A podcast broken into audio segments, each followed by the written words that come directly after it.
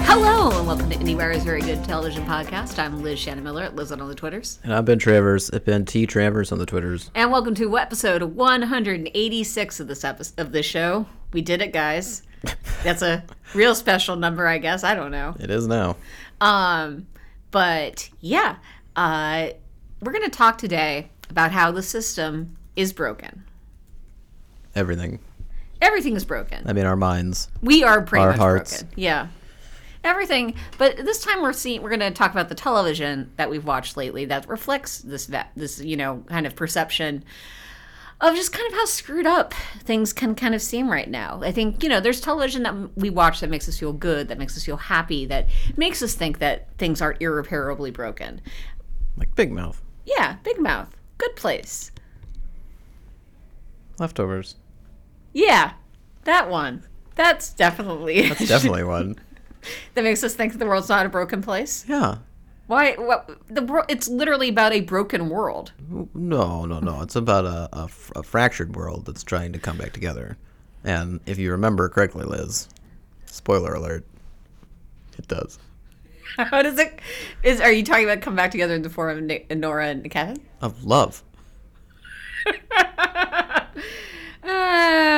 Jar. No.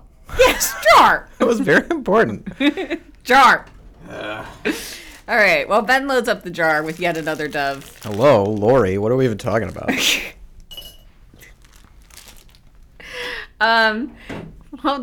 While we do that, Ben. I mean, Tommy. Look at little Tom Tom. Yeah, everyone did great. Everyone's just fine. Well, not everybody. Not everybody, Liz. That baby never came back. We haven't done. We recorded two podcasts 2 weeks ago, which means this is the first time Ben and I have done a podcast together in a little while, and so clearly we're coming out strong. I've been thinking about The Leftovers a lot lately. As opposed to any other time period in your life since the show premiered. I think I've just had some time where I was alone with my thoughts, like on planes or cars or something, and I was, it drifts. Yeah. And then it hits The Leftovers and it becomes, engaged. Fair enough. So, it's a very good show. But speaking of other shows... Why? Because this is the topic you proposed in relation to a show you just watched. Yeah, but Liz, if you're in a band and you're starting to... You have like a set list, but then you start playing and then something really comes together and you just feel alive. Like, you chase that. You just go all the way down the road with it. And then, in our case, 15 minutes later, we're done. Yeah, 15 minutes later. Not with The Leftovers. I actually don't think I should check and see what our longest ever recorded podcast has been, not counting the Sam Esmail coming by to yell at us about The Leftovers. So I guess technically that would count, but I don't know if the longest episode we've ever recorded, just you and me, is about The Leftovers. I think if Sam ever comes back, we should have the exact same discussion. No, I don't think so. I think time will have proven... Do we still think that the best television show of 2017 was... The Leftovers. Or and The Handmaid's Tale? Well. Mm-hmm. Do you, Liz? Have you come around? Oh, for 2017? Yeah. No. Oh, Liz, that's disappointing. Yeah, I wonder if Sam's as stubborn as you are. Probably. He did seem pretty stubborn. He's pretty stubborn. I bet if I started talking about the boat cruise, though, that would probably win him over. I mean, even how much we've discussed the lion sex orgy as a culture, I don't think it's lessened the shock value of the fact that they got away with an episode like that. I'm trying to remember now what you texted me after you'd watched that screener, and I hadn't watched it yet, and you were just like, Liz, an episode is coming, and you're going to really like it. Yeah. I think that was basically all you said. It was definitely that sentiment because it was Christopher Eccleston. Yes. There was an orgy. Yeah. And I mean, a lion was involved. Yeah, I like all those things. All of those things are very much up your alley. Yeah. I'm sure the records have it somewhere. Anyways, point is... Great show. Ben tried very, very nicely to talk about TV that we don't find depressing in the usual ways. But... TV show that we do find depressing in the usual ways. Oh, I don't find The Leftovers depressing. No, I know. I'm saying I'm saying not in the usual ways. It's invigorating. And it's often very funny. Remember on the boat episode when the guy letting him on the boat asked for like a dirty joke and Lori tried to step in? Like they needed it from the Reverend, but Lori tried to step in and say her joke. I still want to know the end of that joke. I gotta say, that was the scene that made me realize that I feel a kinship with Lori on that show, probably more than a lot of the other characters. That's scary, Liz. I know. You don't think I deal with that on a regular basis? Do you deal with it? No, actually, I suppress it entirely. Exactly. That's why we have these discussions, because you don't go to therapy. And I shouldn't be your therapist, but nobody else is doing the job. You go to therapy too? Oh, yeah. Do you go to therapy? No. Great. We're doing great here. Talk about Making a Murderer now. Why? Because. That has nothing to do with Leftovers. But it's about broken systems. Well, I mean, again, The Leftovers is... There's fractures. Do you think that... They're ready to explode. As Kevin said in the pilot. Let's go back to the pilot. You haven't even had any Coke today. Why are you doing this to me? I think the band analogy speaks for itself. I feel like we had like a good stream of consciousness going. And we were going to be able to chase that down. And, I mean, I thought your resistance would be futile, but it's been persistent, so... Here's what I'll give you. Oh, great. If you spend 2 minutes just quickly describing how you feel about the latest season of Making a Murderer, Season 2, now streaming on Netflix, we can go back to talking about The Leftovers. Wait, is it 2 minutes or less?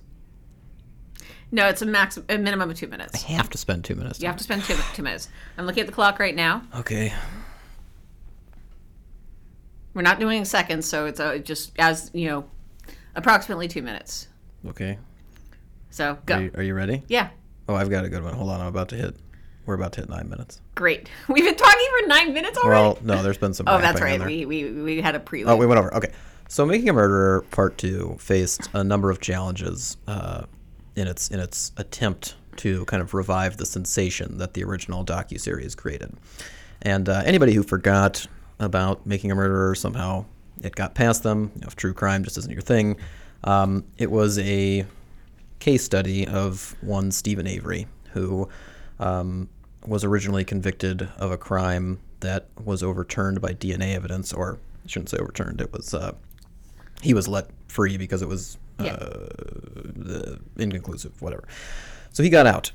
Once he got out, he claims that he was targeted by the local Wisconsin police force and court system because they still believed that he was guilty of other things. They didn't like his family. They had a vendetta against him for whatever reasons.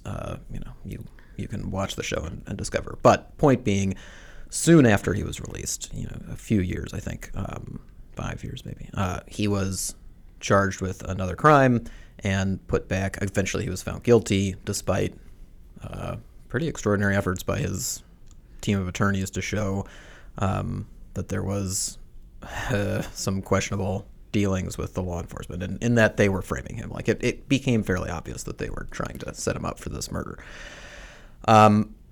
Despite all of this, despite everything that they tried to do, despite everything, the appeals process that came afterwards, Stephen Avery remained in jail, and spoiler alert for season 2, he remains in jail to this day.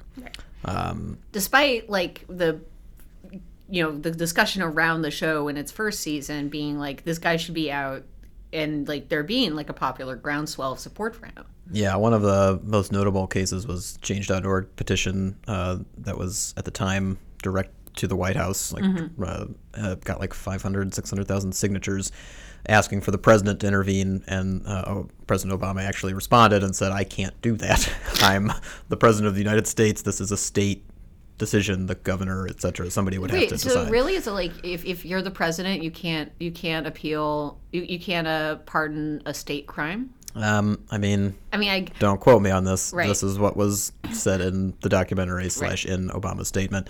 That being said, within season 2, there is a lot of discussion of once the appeals process gets outside of the state level, mm-hmm. the power of the federal government to rule on this case is limited only to basically just an insane, unconscionable interpretation of whatever the state had ruled. So like if a state judge did something so egregious that there's no other way to look at it than this guy must have been drunk or high or just a lunatic, so we have to make a correction here. Right. And the correction would just be to vacate the ruling. I don't think it's to overturn it, so I think he could still be retried in the state system, etc. But the retrial is basically their best hope once they get to that point, and even that is slim to none because, if, again, that's a very high bar for the federal court to take on. Anyway, so the point being, the problem facing season 2 was that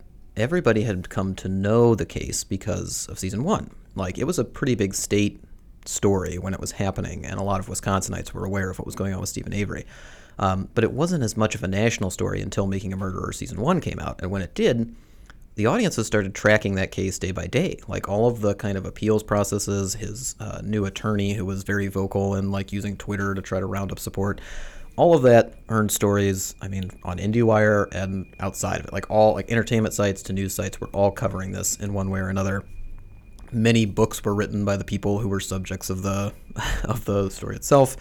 His original team of lawyers went on this, like, I think they called it like a rock star tour, where they'd show up for various speaking engagements and talk about, you know, this is how the system is flawed. This is what we need to do to correct it. This is what you need to know, like, blah, blah, blah. Anyway, people know what's going on with these guys. So when season 2 starts, you know the ending. You know what has happened if you were that interested in the case, and only those people are the ones who would still care to watch season 2 or should still care to watch season 2. So having that bar is kind of what makes it difficult, because you can't recreate that element of surprise the first one did, where you're learning all these facts and you're like, this is so terrible and so egregious and so crazy. But drowning that out is just an unbelievable amount of repetition on the part of the filmmakers in part 2, where they show a lot of the same evidence, they show a lot of the same footage, they show a montage of pictures of Stephen Avery that we've already seen in both the first and second season, and that's the only thing on screen for a minute. Like, I don't know why they did this. I mean, is it kind of the sense of making sure that people who watch season 1 don't have to go back and rewatch season 1? No. Interestingly enough, it does start with kind of a summation of what happened after season 1 came out, but it is not by any means a recap of the events so that you'll be caught up. It's just repetition for repetition's sake. Exactly. And there's some of it is built into what the story they're trying to tell, in that, you know, his new lawyers are trying to go through the old evidence to discover new things or reassess the case to find flaws when it was first tried so that they can get it retried, because that's, again, one of the only ways to get it done. But all of that amounts for the viewer is just, I already know that, you're going over it again, and I'm sitting there waiting to hear if you find anything so egregiously missed or misinterpreted from season 1, you know, hopefully that'll be interesting. But that doesn't really happen. There's things that come up which are developments, but nothing as pertinent as anything that you discovered during season 1. So anyway, as you're watching this, and this was the point that I originally brought up for the podcast before we got off on a much better tangent, which has now been wildly interrupted. It's that as you're watching it, as I was watching it, I should say, I felt like I was even more critical of what they were discovering than I would have been, or than I was when I watched the first few episodes of the first season. Like, when in 2015, the end of 2015, when the first season came out, I was watching these and being like, oh man, this is crazy, something's going to happen. You'd see those news stories pop up and you're like, okay, maybe they'll be able to fix this, whatever. In season 2, it feels like nothing feels like enough. Like, there couldn't be a smoking gun with smoke billowing thick enough to possibly get anything to happen. And part of the problem is that, again, you know what happens to these guys, but you can still hold out hope that something within these episodes that hasn't been released yet would help them and would spark some sort of fervor and progress their case. But you're just so pessimistic at this point. The world has kind of beaten us down in terms of being hopeful that our justice system and that our government will be supportive of rational thought and in general that the world is, you know, supportive of facts and rational thought is something that's not anything you can take for granted these days. And I think that changes your interpretation of watching the show. I think that the time period in which it's being released, which, again, we've talked about ad nauseum in terms of just how the political world has changed our interpretation of watching stuff these days, but specifically to watching something that requires, you know, an overt, stunning amount of evidence to get anything moving at all, and new evidence. Seeing what they come up with is just so disheartening, and your reaction to that of just being like, that's not enough, that's not enough, that's not enough, I think that's inherent to the time as much as it is to, the show itself. I mean, people have talked about, like, kind of this fundamental shifting of what we believe to be true versus not true, and I feel like, actually, I'm doing you a favor here. I was going to talk about the show. When you brought up this topic, my initial reaction was, oh, that's exactly like this one comic book show I've just been watching. And in fact, I feel strongly that it does apply. Like, Daredevil Season 3 is very focused on what happens when you are a very rich man. And when you are a very rich man with a lot of power in a system that can be easily manipulated to suit your needs. But I'm also now, I feel like this is triggering some memory of one of David Lindelof's many long posts about Watchmen, and kind of how, and in general, like Watchmen as the Watchmen comic as a narrative has like a really strong bent on like the idea of image and the idea of what is a superhero versus the reality of what their lives are like and what. And how they function within the system. And I can see, like, there being a real connection there in terms of, I don't know, I could be talking out of my ass, but I feel like there's, as the basic foundations of what is factual and what is not factual, what can be manipulated to serve as, what can be manipulated in this respect, and how, like, the right question can make you suspect that somebody's telling a lie when they just don't know the answer. Like, I feel like we're in that stupid, awful bubble. And as a result, stories like Making a Murderer make sense. But I also see, like, I think the way in which creators working in scripted and fictional storytelling are also still trying to cope with it to some degree. Well, what's interesting to me first about your Daredevil point, after I thought about it a little bit, was that it's almost the opposite for the viewer, in that I think that what you're saying happens in the third season of Daredevil with Vincent D'Onofrio's character, right? Yes, Wilson Fisk. Right. Like the world around the show, like the real world, the context that viewers are bringing in, whether they acknowledge it or not, will service that idea, would support the idea that this guy could get away with the stuff that he's getting away with, because we've seen not that exactly, but similar things happen where you're just like, this guy is rich enough to just get away with this thing. Right. Rich, powerful, whatever. Mm-hmm. Supported by the right people, what have you. Whereas with Making a Murderer, especially in season 2, it works against the viewer's experience of the show because it becomes doubly frustrating. Like, not only is the show very, very long, very, very repetitive, but if you just are constantly feeling that sense of this is not enough, you're going to start to feel like, they're wasting your time even more, or that you're just hopeless in a bad way, and not in a way where they're trying to teach you like a lesson about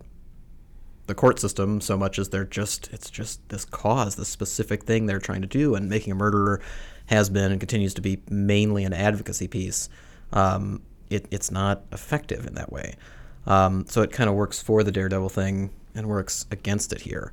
And what's interesting to me about Watchmen, and why, again, I think that, Lindelof has the right idea in terms of how he's approaching it, is he's creating new characters and a new story based in the old world, but it's that he saw, as did a lot of people, the original work as something speaking to the time in which it was written and commenting on, you know, the current events of that era. And that interpretation of it was what helped make it such a powerful story that, you know, birthed so many others. So for him to be someone who is very conscious, an addict, as some might say, in terms of like the news cycle itself, like he's very aware of what's going on, and an advocate in his own right for certain causes. For him to take the groundwork that he so very much admires and build from it a new story for our times, to provide the same service in a medium in which a lot more people, well, I would say a wider variety of people might engage with it. Like a show on HBO. A show on HBO has more of a reach than a comic. Even like one of the most iconic comic books of all time has more reach than a show on HBO has more impact. So for him to do that seems like the right idea. And again, I don't know. Don't want to say what you do know. What the plan is, like what the exact, you know, commentary or relevance is going to be. But the idea that he's trying to do that with something like this, and the fact that HBO is supportive of that, is pretty great to me. Like I like the idea of big swings most of the time. I like the idea of people trying to provide hope, which again is something that, you know, you want to believe Making a Murderer and these kind of true crime stories would do. Like, they're not exploitative. They're there to try to shine a light on something that deserves the magnifying glass. Even, you know, the fictional stories that you're talking about, again, like Watchmen, like Daredevil, if they're trying to shine a light on something, even through metaphor or you know, a figurative interpretation of a real-life injustice, and that allows people to talk about it or apply that parallel to a real-life scenario, that's incredibly helpful. And that can give hope, and hope is necessary, even if in times like these, it feels like it's gone. Well, or it can feel like it's gone. Yeah, I mean, I wish that I could say that there's a more nuanced commentary in Daredevil Season 3 on this subject. I think it leans really heavily into what we're talking about, but it doesn't push. Basically, what the fact that Wilson Fisk is able to manipulate the law to his bidding, essentially then tracks into not the most cliched of superhero character dilemmas, but a pretty big one, which is it right to kill somebody if there's just no other option? Oh boy. Yep, it's one of those. You know, Gotham handled that very well. Yeah. Yeah. Just murder. Yeah. Flat out murder. Yeah. Cool. Ben McKenzie. Is that what he goes to jail for?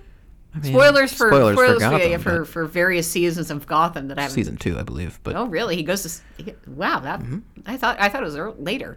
Yeah, He's forced into a choice in which, you know, one alternative is to, you know, kind of let the system have it. The system seems to be rigged, and he doesn't feel like he can trust it anymore because he's seen it fail him time and time again. But that is, you know, the right thing to do.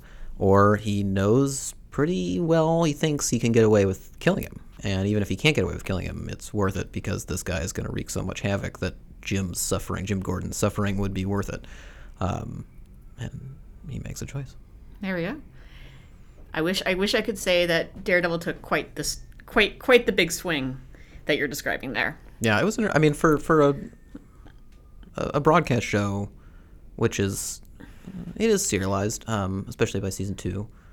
It's been a good, I think, 4 to 5 episodes on this. So it's been, and it was right at the heart of the season. So anyway. So, yeah, no. But no, it's a familiar idea, but I do feel like even if, like, the show isn't as eager to engage with it as other shows or other properties or whatever, again, the context that people bring to it might provide added value if they're at least, you know, in the ballpark and in line with things where, you know, you can relate to it in a way where you're like, that's bullshit. I hate this guy even more because he represents all these other people that I really hate in the real world. Right. Yeah. God. Though I've always kind of found the whole, like, is it right to kill somebody if you know, morally, it's technically a fascinating question, an important character question. But I've always found it a little dull, and especially because I really enjoyed the first season of Arrow on the CW, mostly in retrospect. But it was basically Arrow is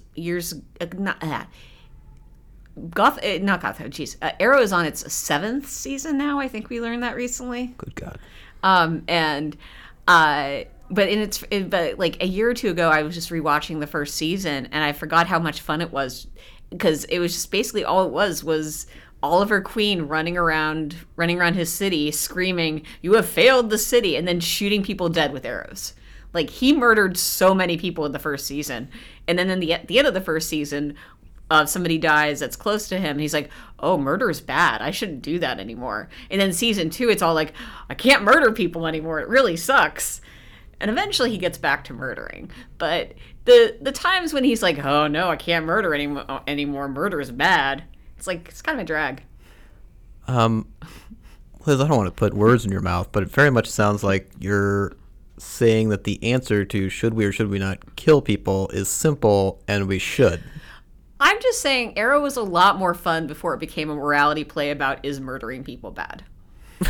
You don't think the question of should we murder, aka, I mean, this is just an allegory for the death penalty, really. But yeah. You don't think that that's an interesting or engaging or fulfilling, or do you think it's just tired? Do you think it's just played out? I think it can get tired, and basically I think the big thing here that I'm talking about Arrow murdering people with glee because it was fun. It was like comic book violence versus like real world violence. Like, there's a very big difference between a guy and I think that's where the problem is like when you go away from the comic book violence aspect and you kind of try to have a real and gritty approach. And that's always what the Marvel Netflix series have done. They've always tried to be like, "Oh, we're real, we're grounded, we're so edgy," and they deliver often enough on that promise. But Liz just wants to have fun. Sometimes it's fun to watch a guy run around and shoot people with a bow and arrow and scream, "You have failed the city." Liz, I don't want to step back into the therapist chair, but it kind of sounds like these issues might be related, and that you become frustrated with a show like Arrow when it tries to engage with some form of reality because you're looking to escape reality as often as you can, which is very similar to living in denial, which is what you mentioned doing earlier. Yeah. Are we worried about this? No. Elizabeth? No, it's been serving me pretty well for a few decades now, so. Define pretty well, Elizabeth. I'm doing great, Ben. How about you? Do you feel mentally sound? Because earlier you tried to tell me that Josh Radnor was the 6th best Josh in the universe. Not in the universe, just in my sphere. Good God. Josh Radnor is a good Josh. He's not the best Josh. He was well ahead of quality Joshes. You just don't understand what it means to be a Josh. I mean, for ranking them on, douchey beards, then I guess he'd be fairly high. His beard is not douchey most of the time. Sometimes it is douchey. That would explain why Joshua Jackson was at the top. Yeah, Joshua Jackson's great. A+ Josh. Douchey beard. He does not have a douchey beard. He's got, the ultimate, this is a 5 o'clock shadow, except I've been growing it for 4 days beard. That doesn't sound like a beard. That just sounds like scruff. Yeah, but when you grow something for 4 days, and it's purposeful, and it's out, and it's trimmed, and it's not shaved, and then just kind of naturally, it's a beard. This is a whole other level of discussion I didn't think we were going to get to today. Should we go back to the leftovers? I will give you one final leftovers thought before, because you were very good, and you talked about Making a Murderer for a whole 8 minutes there. It was a long time. Yeah. In summation, Making a Murderer Part 2 is not worth watching. The Leftovers, however, is such a beautiful show, and one that, again, I wish Liz would really, pay proper attention to and kind of devote some internal time to think about and to dwell on. How about I spend approximately 20% of my working day staring at a wall with Leftovers posters on it? Would that help? Well, I thought it would, but it obviously has not, because when you actually engage with shows on the level of which they're asked to be engaged with, you can draw something out of yourself in a way that a lot of other pursuits of similar vein cannot. Like, I mean, that's what art is here to do a lot of the time. And while plenty of it can be fun and the value of the fun stuff is irrefutable, something like The Leftovers is so good because it is fun and it is engaging from a narrative standpoint. But where it's guiding you on that journey is very conscious and purposeful, and it makes you engage with questions that are valuable. And a question like, are we hopeless? Is it hopeless to pursue things that feel insurmountable, even that appear by all means to be insurmountable? Is that a fruitless endeavor? That is a question that a lot of people have to answer for themselves in order to find value within their lives. And I think The Leftovers does this very well. I think Making a Murderer shows people answering who have answered that question without really delving into why they answered that question the way they did. And Liz, you know, I'd just like you to answer that question too someday. What is the question again? Don't worry about it. I just feel like there were a lot of questions in there, mostly geared towards, do you watch The Leftovers enough? Which I feel like I do. No, clearly I don't. What? Did you watch it today? No, but again, I stared at the posters a lot, and then I talked to you about it for 20 minutes. These are beautiful images of what the show has to offer. Yes. And they can often remind you of the pertinent themes of the show, but they're also, you know, marketing. That's why Justin is shirtless in both of these, because they're trying to sell something to you. Right. And, you know, Liz, start buying.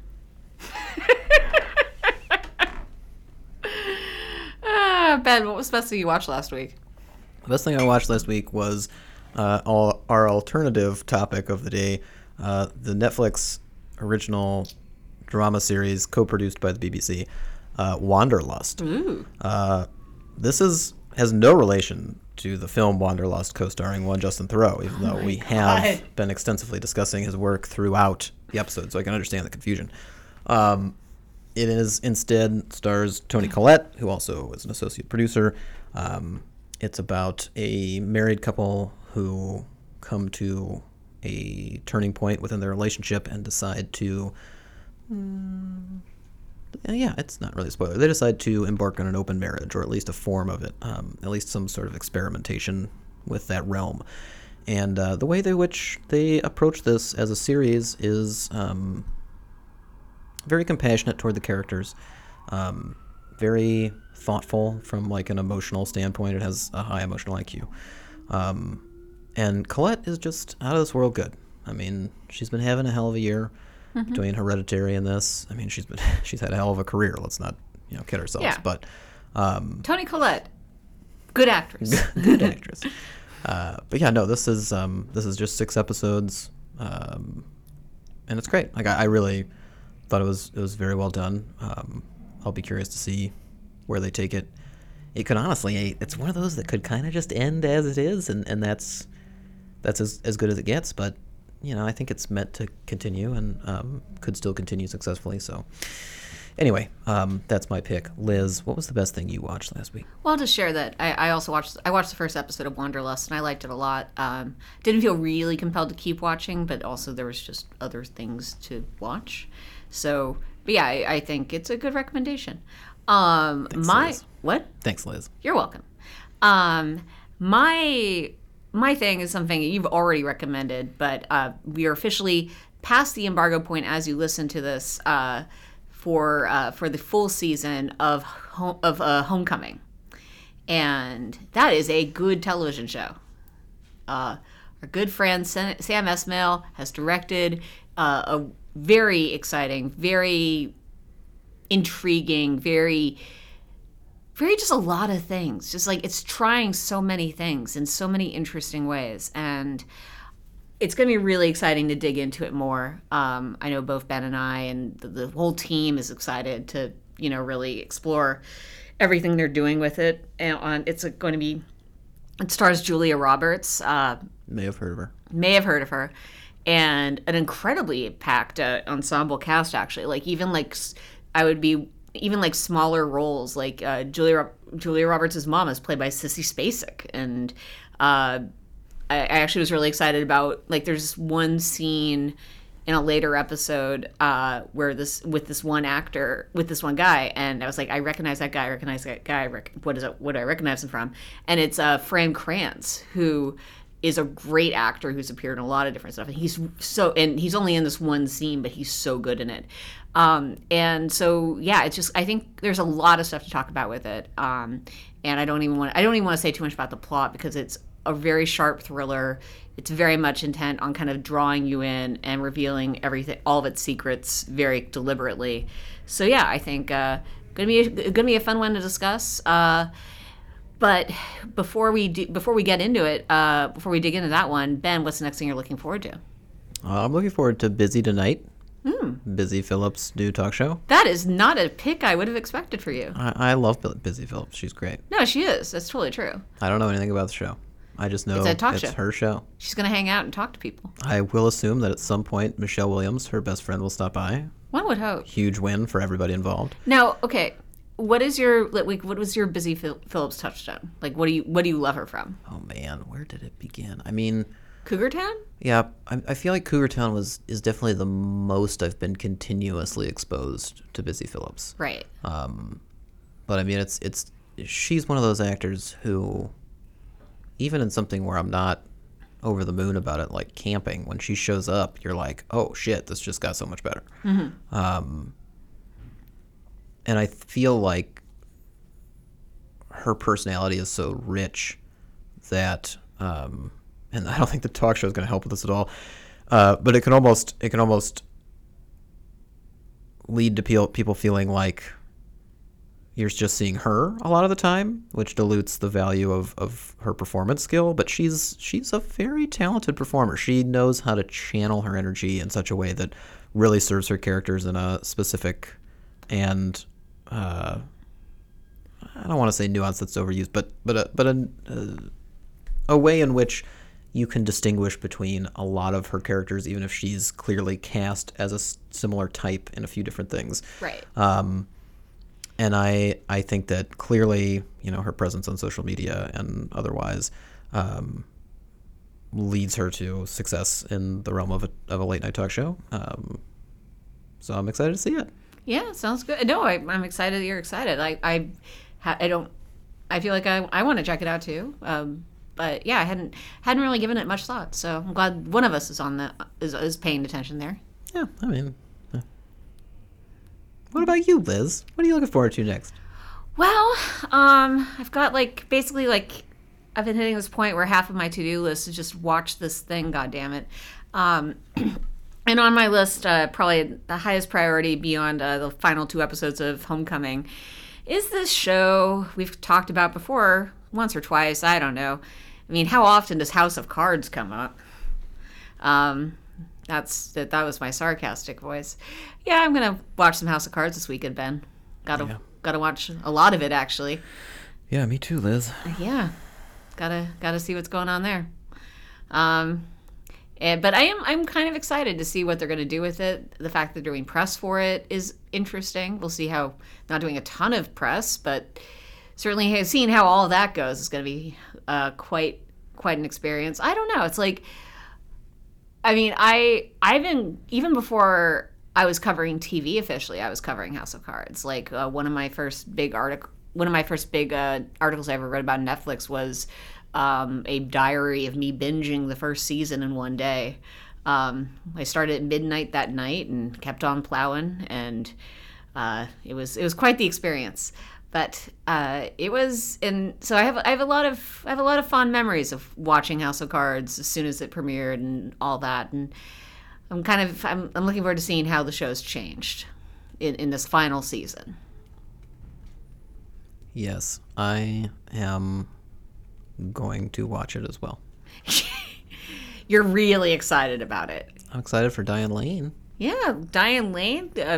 Greg Constance. Kinnear. Constance Zimmer. Bring me more Constance, people. No, more Constance is always a good thing. Right. Gonna let Robin Wright kind of take the lead. Why not? Sure. Yeah, it should be interesting. Certainly. Hopefully it's interesting, because I feel like actually House of Cards has had a terrible... The House of Cards at its worst was boring. Like, that was the worst thing you could say about it, so... Probably. Maybe. I'm definitely not taking it as a sign that they're releasing it in Emmy dumping season of November, early November. It's not exactly a show that has a lot of Golden Globes opportunities, mm-hmm. considering how the Globes do things, so that they're not positioning a longtime nominee for any sort of awards consideration doesn't have me worried whatsoever. Sure. But I'm sure you'll be able to read all about what we actually think of it and more on IndieWire.com, where you'll find news, reviews, interviews, features, all the stuff you like. Make sure to listen to all our podcasts, who will be talking about, Oscar-nominated films mainly, but I'm sure the Turn It On podcast will talk about House of Cards at some point. That's with Michael Schneider. As for our film podcast, there's the one that started it all. Screen Talk. With Ann Cohn and Eric Thompson. Yeah, I was trying to think of another way to say the one that started it all, like to try to just be repetitious about it. But yes, that one, Screen Talk with Eric Cohn and Ann Thompson, with the Cohn and the Thompson. Cohn Thompson. Cohn Thompson. And of course, if you really want to look at somebody who is the embodiment of health and goodwill, and who clearly took the many lessons within The Leftovers to heart and applies them every day, make sure to listen to the Filmmaker Toolkit podcast from the one, the only, the great Chris O'Falt. Do you actually have proof that Chris O'Falt has watched The Leftovers? Yeah, I do, Liz. What's your proof? I look him in the eyes and I see his soul. And it's beautiful. What if you found out he had not watched The Leftovers? I don't know why you're asking me a question that I already know the answer to. It's like a hypothetical that couldn't exist, so... Okay. Don't know what to say right now. Oh, thank you guys so much for listening. We will be back next week.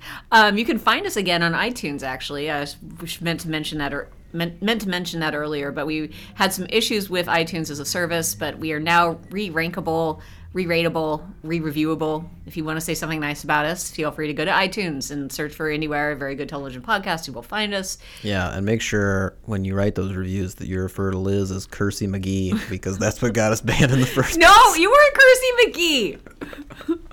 Incorrect. Just listen to last week's episode, and we agreed that it was because that Boston accent episode where everything you said sounded filthy. That was the episode that probably got us banned. It's not my fault that I can incorporate a flawless accent of the world's perfect interpretation of the English language.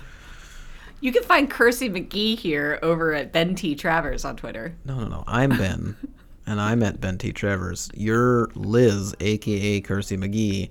And you can be found at Cursey McGee, a.k.a. at Lizlet. That's with an I and then an E, just like McGee is with a Mick and then a G.